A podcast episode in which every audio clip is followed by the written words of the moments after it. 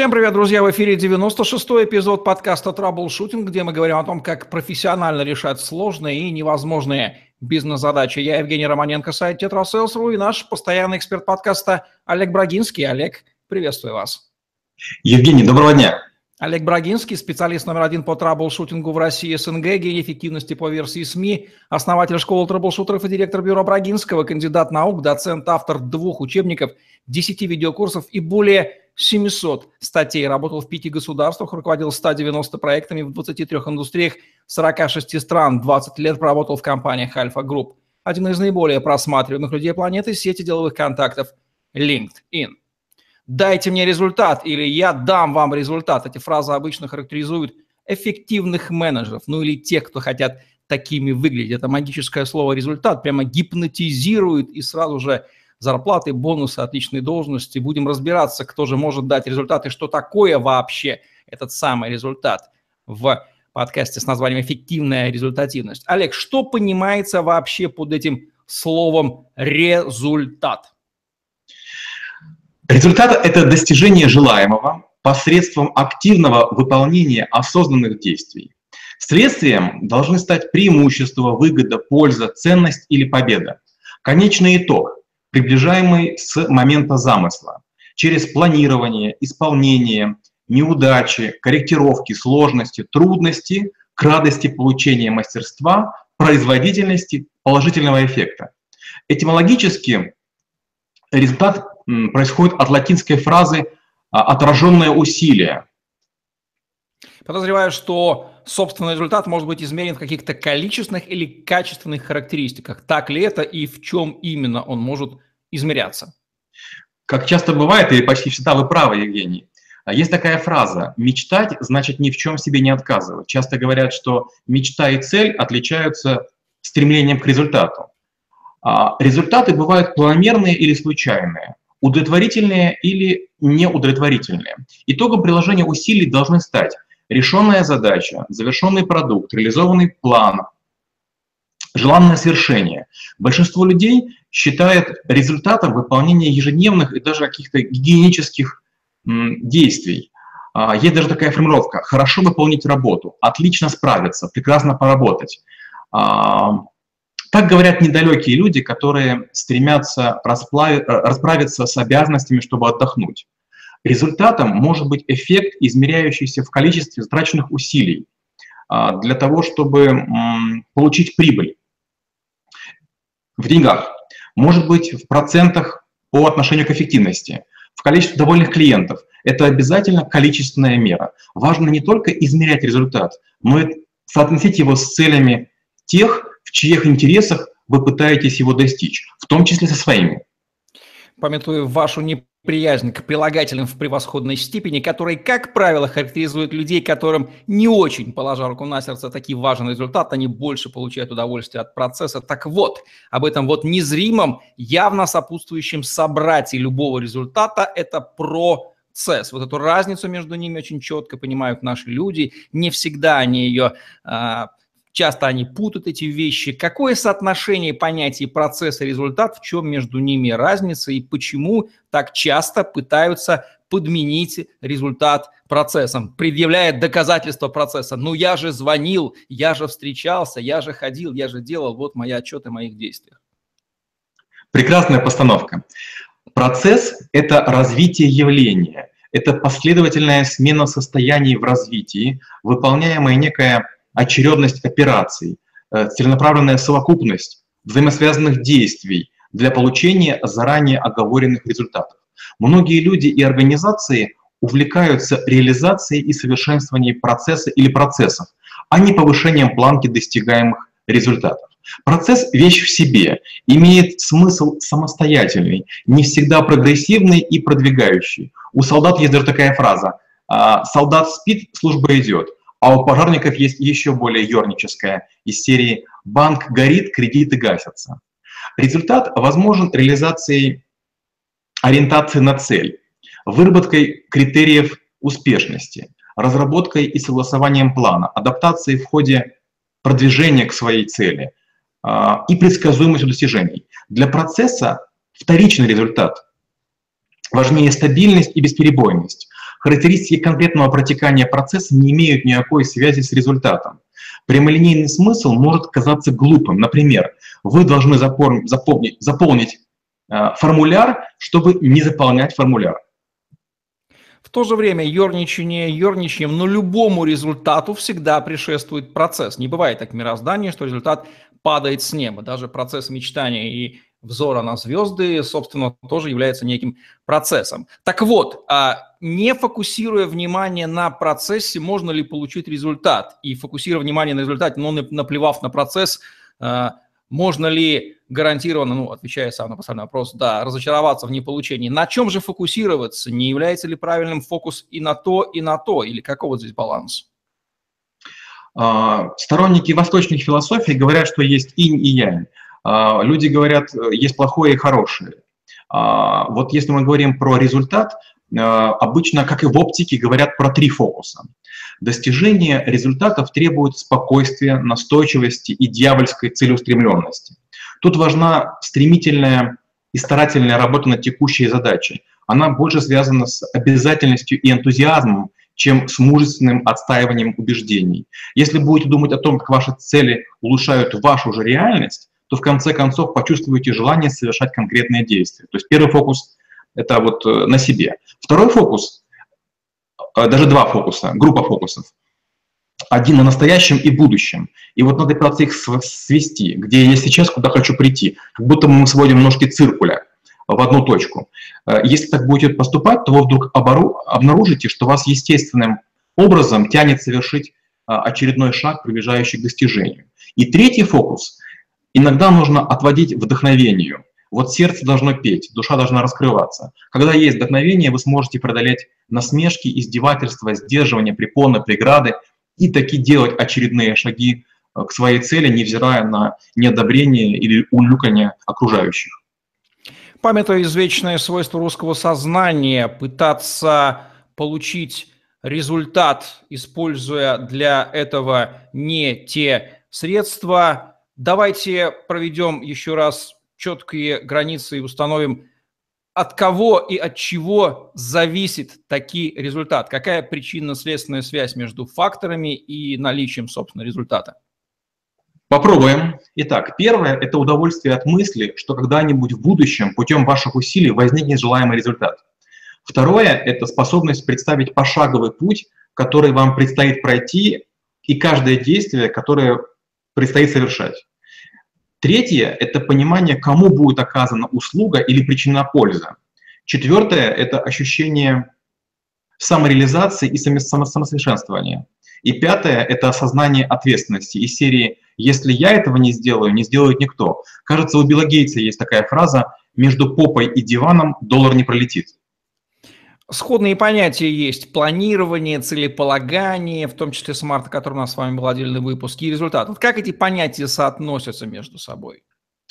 Целеполагание – это выбор ориентира деятельности с установлением критериев достижимости результата. Это осмысление того, что предстоит совершить, для получения того, что есть в наличии. Вернее, из того, что есть в наличии, достичь лучшего из возможного. О чем мечтается, естественно, в терминах смарт, как вы уже сказали. Целеполагание — это первичная фаза управления жизнью человека или организации, направленная на постановку цели, смысла и направления, дальнейших действий, усилий стратегических или шагов тактических. Планирование — это критериальное распределение ресурсов для достижения запланированного. В планировании первым этапом чаще всего как раз бывает постановка целей, задач, выявление ресурсов и их источников, а также формулирование идеального конечного результата и способов его представления или предоставления. В бизнесе, как правило, мы имеем дело с системами, состоящими из людей, человеческого компонента и неких других нематериальных вещей, назовем его системно-технологический компонент, который увязан в какую-то конструкцию, предполагается, что она и даст нам нужный результат. Вот каково влияние человеческого и нечеловеческого, за человеческого компонентов на достижение конечного результата всей системы? Сейчас пока менеджера не берем, он еще у нас отдельной стороной пойдет. Профессиональные способности, мотивация, задатки личности могут скомпенсировать техническое несовершенство процесса, оборудования, условий. Знаете, из серии «можем и блоху подковать». И наоборот, недостаток, нехватка, неподготовленность могут нивелировать преимущества, предложенные высокими технологиями. Не зря говорят, бывает, на недотеп из серии «техника в руках дикаря». С другой стороны, крайне редкие случаи, когда компонент человеческий и технологический соизмеримы по уровню и возможностям. Либо мы имеем дело с операционистами, выполняющими простые манипуляции на сложнейшей технике, они не понимают сути и принципов работы. Либо мы имеем дело с профессионалами, которые жалуются, что работают на морально устаревшей технике. И если первое ухудшает результат, то вторые придумывают хитрости и трюки, чтобы выжать из техники больше. Известно, что в психотипе человека некоторые стороны отвечают за процесс, концентрируются на нем, некие на результат. Соответственно, и называют их упрощенно процессники и результатчики. Вот как понять, что во мне процессионно, а что во мне результативно? Эдакий самоанализ может привести к таким выводам? Конечно, тем более, что в разных ситуациях люди принимают черты или процессников, или результатников. Можно быть достиженцем дома и коммуникатором на работе, или наоборот. Процессники работают неосознанно, тщательно, скрупулезно, выполняя предписания. Для них результат — это идеальное исполнение выверенного процесса. Важна ненарушаемая последовательность, поэтому происходит увязание в процессе и теряется его истинный смысл, то есть смысл деятельности, ради которого процесс затевался. Результатчики пытаются срезать, скосить, ускорить. Они идут по пути наименьшего сопротивления, чтобы скорее достичь цели. Такие нередко нарушают технологию и алгоритмы, потому что готовы довольствоваться не идеальным, но скорыми победами, так называемыми низковисящими фруктами. Заблуждением будут считать, что первые — перфекционисты, а вторые, наоборот, нерадивые кузнечики. Описание, может, так и выглядит, те, которые я произнес, белое и черное, но на самом деле они не касаются качества. Халтурить и достигать могут и первые, и вторые в равных пропорциях и с близкими вероятностями. Когда мы жарим мясо, допустим, как мужчины на даче, на заднем дворе, мы стараемся поскорее его пожарить, нам важен результат. Но когда мы чистим картофель, не знаю, там большое количество, чтобы приготовить пюре на большую компанию, мы все-таки увлекаемся подсчетом количества картофелин, и мы забываем о том конечном блюде, которое потом появится. Памятуя в очередной раз особенность русского менеджмента требовать обеспечения результата, не обеспечивая процесс соответствующими ресурсами, давайте дадим такую шпаргалку для менеджера любого уровня, какими ресурсами должно быть обеспечено требования результата: люди, компетенции, технологии, деньги, что еще? В детской сказке, помню, была такая присказка: «Пойди туда, не знаю куда, принеси то, не знаю что». Так часто поступают руководители и распорядители ресурсов. И их якобы можно понять. Они считают, что если они имеют дело с наемными менеджерами, которым платят, значит, эти люди должны быть смышленные, достойными, они предугадают, угадают, смогут справиться, выкрутиться. Так и рождается каша из топора и постоянное геройство, когда мы из ничего пытаемся сделать нечто. Поэтому мы хитрим, изворачиваемся, воруем, превышаем полномочия, льстим и шантажируем.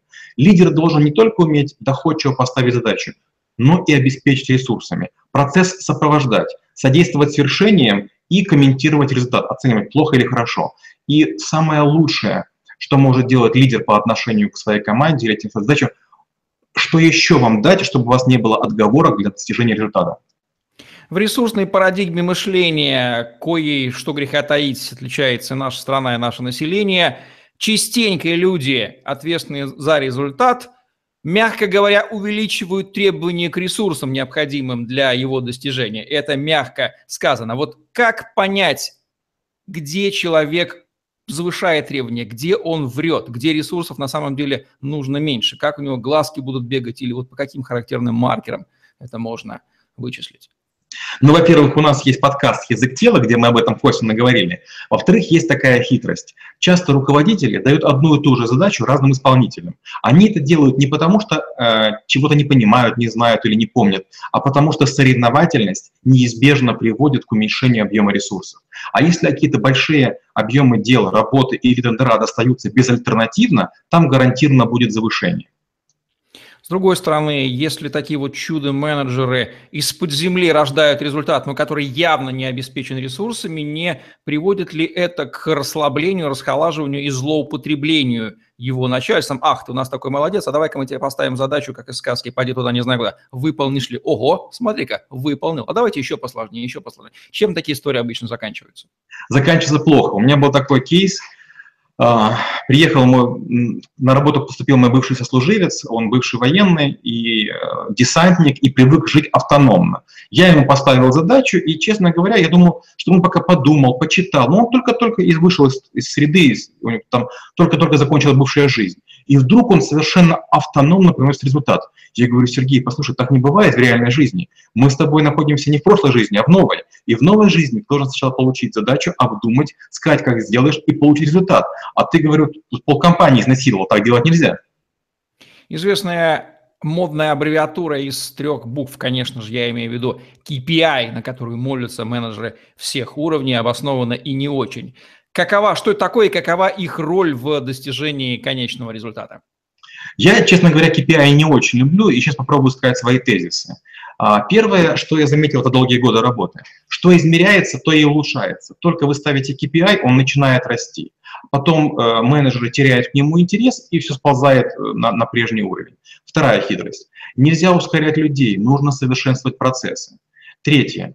Важно, чтобы KPI были такими, чтобы процентов 70 персонала с легкостью достигали их выполнения. Почему? Потому что мы же контролируем своих работников, платим им по итогу деньги, а они ведь кормят свои семьи. Если будет недовольная семья, вы потеряете работника. И еще одна важная штука. KPI должны быть такие, на которые сотрудник сам может повлиять. Сюда же. Важно, чтобы он связывал личные KPI и командные. Важно, чтобы KPI был частью KPI начальника и совпадал с интересами организации. Но вот эти принципы зачастую не соблюдаются и ставятся абстрактно. Скажем, у меня была ситуация, в одном из городов России работал большущий архив. И вот ребята, которые занимаются погрузкой бумаг в картонные ящики, они все время перевыполняли норму. Я приехал, ради интереса глянул, как они так геройствуют. А они, оказывается, в каждый ящик не докладывают треть бумаги. И я им поставил другой KPI, не на количество ящиков упакованных, а соотношение количества ящиков к весу. И вдруг у нас появилась гигантская экономия на картоне и на хранении в складах. А существует ли в пространстве вариантов эдакая комбинация правильно обнаруженных KPI на всех уровнях, которые оптимизируют организацию как модель максимизации, прямо такая вот математическая, теоретическая задача? Или это более сложный процесс?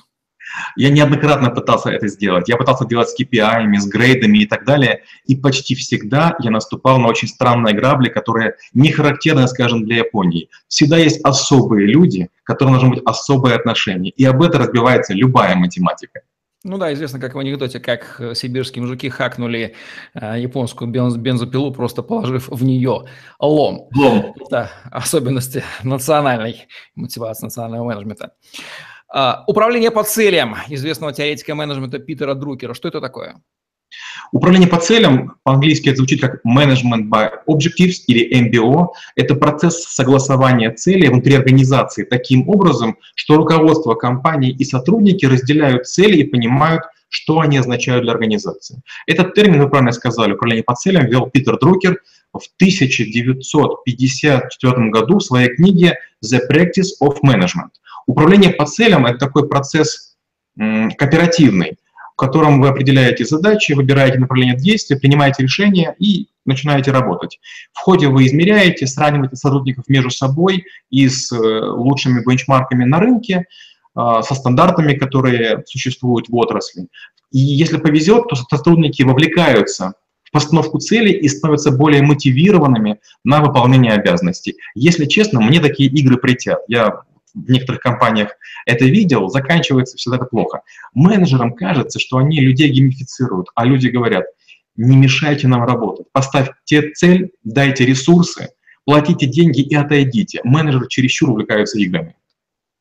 Как понять, что требуемый результат достигнут? Для этого нужно 5 показателей. Первое – это общий язык. То есть мы с вами должны говорить на языке, который оба понимаем, термины, формулы, шаблоны. Второе, это должна быть некая линейка, о которой мы не будем спорить, потому что если я измеряю локтями, а вы метрами, мы не договоримся. А дальше должен быть независимый измеритель. Не я, который делаю, измеряю сам себя, не вы, который мне пытаетесь недоплатить, а вот какой-то человек, который не заинтересован. Еще очень важна неизменность правил, то есть в длительном процессе мерят одни и те же люди по одной и той же методике. Ну и, наверное, пятое, это если этот результат становится, знаете, как матрешка, частью другого большего результата. Потому что, скажем, если он сделан не вовремя, не в полном объеме, не с тем качеством, он вполне может быть не нужен и отправляется в корзину. А вот если требуемый результат не достигнут, при условии, что все стороны соглашаются, да, результат не достигнут, споров здесь нет. Как понять, в чем причины недостижения? Ведь каждый будет валить вину друг на друга. Ну, опять же, хитрости нет. Вот если в цепочке есть несколько исполнителей, которые валят вину друг на друга, нужно выслушать каждого, его претензии, спросить, почему он считает, он не виноват, почему прав справа или там не прав слева. И вот только если вы такую построите несложную модельку там в Excel или на листике, только тут вы поймете, кто не прав. Как правило, кто не прав, приводит больше аргументов. Топ-5 ошибок, связанных с результативностью, результатами. Как будет звучать? Первое – это страх не справиться. Я не берусь, потому что не уверен. Второе – это гордость и предубеждение. Высокомерие, там, я не измерил, я не подумал, я не предусмотрел. Третье – это способность передоговариваться с собой и с другими. То есть я между струйками лавирую, и как бы мне все сходит с рук. Четвертое – это безнаказанность, юления и всепрощение. Из серии там, ну мы же братья, мы же вместе работаем, поэтому давайте Вася простим. И пятое – это забывать о спорте и увлекаться музыкой в процессе работы. Если вы занимаетесь какой-то работой и считаете, что работа, семья и отдых – это все, что в вашей жизни есть, у вас обязательно тело одряхлеет, ум ослабеет, и вы будете менее полезны. А музыка в процессе работы, даже физической, она забирает на вас часть энергии. Вы совершаете лишнее движение, потанцовывая. Ваш мозг фильтрует звуковые волны, и поэтому чуть-чуть отвлекается. Если в получении результата занято более одного человека, возникает вопрос, как между ними распределяется ответственность за получение результата. Как здесь будет звучать правило ее распределения? Вот тут-то мы и впервые встречаемся с дуальностью процесса и результата. Как правило, если есть цепочка людей, работающих на результат, то они должны договариваться о том, кто какую активность, этап или фазу делают, и должны договориться, что является deliveries, не знаю, так не могу слово перевести, что является поставляемым конечным продуктом. Получается, если я продукт не доделал, а вам передаю, если я не доделал и вы не приняли, то виноват я. А если вы приняли, пытаетесь с ним что-то сделать и дальше передаете, то виноваты вы. То есть на стыке всегда возникает ошибка. Говорят, что ответственность за выполнение приказа несет тот, кто его отдал. Если, как это частенько бывает в нашей действительности, ставится задача дать результат, но при этом либо полностью, либо частично отсутствует процесс, предполагается, что белочка сама себе должна построить колесо и привязать его шкивом к динамо-машине, сама в нем бежать, еще и орешки сама себе насыпать, дабы давать электричество. Так вот, и неясны ресурсы, которые предполагается добыть непонятно откуда. Ну, в общем, классическая русская постановка задачи. Что можно сказать о такой постановке задачи, о ее постановщике и о бедняге-исполнителе, который будет бежать в этом колесе, который ему самому придется для себя создать еще? Ну, заказчик или тот, кто дает команду, он фантаст. А человек, который пытается справиться, он дурак. Ну вот больше комментировать, наверное, не стоит. Отлично. Ну и традиционная тонкая грань, по которому мы, вернее, тонкий лед, по которому мы с вами себе не откажем в удовольствии ходить в каждом выпуске. Результативность мужчин и женщин. Сейчас без гендерного шовинизма. В чем принципиальная разница и куда не нужно ставить неподходящие шестеренки? Для мужчин важны штуки. Вот если что-нибудь измеряется, хоть в чем-нибудь, во времени, в лопатах, в метрах кубических, в литрах. Для мужчины это понятно. То есть мужчина не может копать от утра и там, допустим, от столба и до обеда. Вот ему это непонятно. Должна быть единая система. А вот для женщин вторичный результат. Они могут начать что-то делать, а потом им скажут, ну вы же не справились. Они скажут, ну мы хорошо посидели. Для женщин важнее комфорт. Поэтому женщинам нужно давать норму, а мужчинам давать границы подвига. И тогда получается, если женщина требует результат и на нем стоит, отстаивает, она что, получается, не совсем женщина? Ну, мы же с вами много раз говорили. Я понимаю иронию, такая роль. Мы много раз говорили, в каждом у нас есть и мужское, и женское. То есть это не пол, вы правильно сказали, это не про шовинизм. Если женщина является руководителем, она обязана требовать результат. Это функция руководителя, и поэтому в ней есть кое-что мужское. Но, с другой стороны, есть мужчины, которые требуют результат, делают это очень мягко, тепло, как женщина. Это часть женская. Известная советская, да что там говорите, российская поговорка, о наказании невиновных и награждении непричастных, которые часто сопутствуют процессу достижения результата в нашей действительности. О каких пороках и болезнях отечественного менеджмента эта поговорка нам говорит?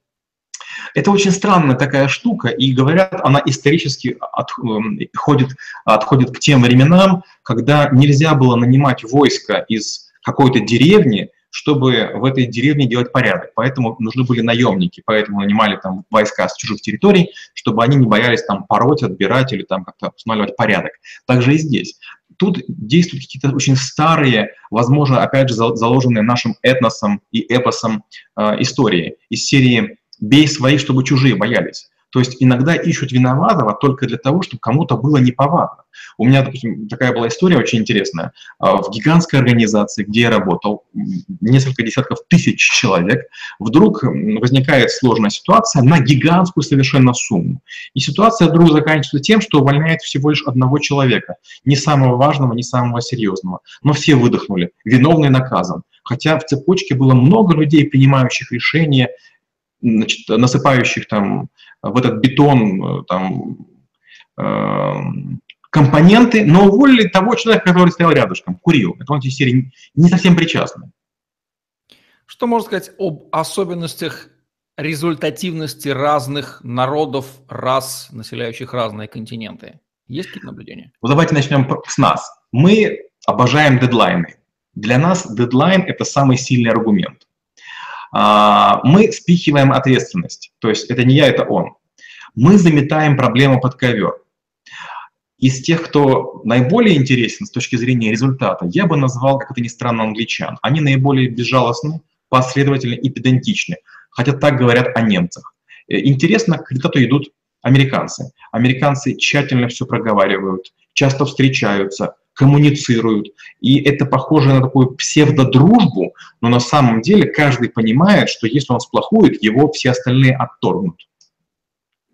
Ну и как будут звучать рекомендации от Олега Брагинского в области достижения результатов, как личных, персональных, так и коллективных, организационных? Многозадачность убивает. Не делайте более одной задачи в каждой из областей – здоровье, семья, самосовершенствование и работа одновременно.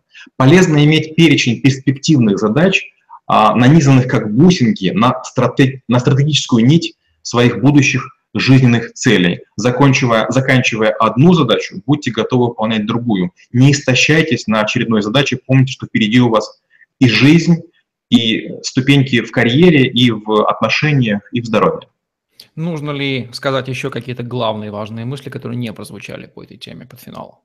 Вот есть несколько вещей, которые между собой конфликтуют. Это обычно процесс и результат, а с другой стороны личность и результат. Вот часто мы пытаемся сказать «это я сделал», вместо того, чтобы «сделали мы». А иногда, когда «сделал я», мы говорим «сделал мы». Результат и проблема должны иметь фамилию. И пускай ваша фамилия стоит рядышком с результатом. Здоровая неудовлетворенность своими результатами, которая, как мы знаем, характерна даже для такого человека, как Олег Брагинский. Это нормально, это стимулирует к достижению большего? Евгений, я точно не знаю, но я в себе это культивирую специально. Я знаю, что если недоволен, я буду стараться. Если доволен, я расслаблю, разжирею и стану больным ребенком.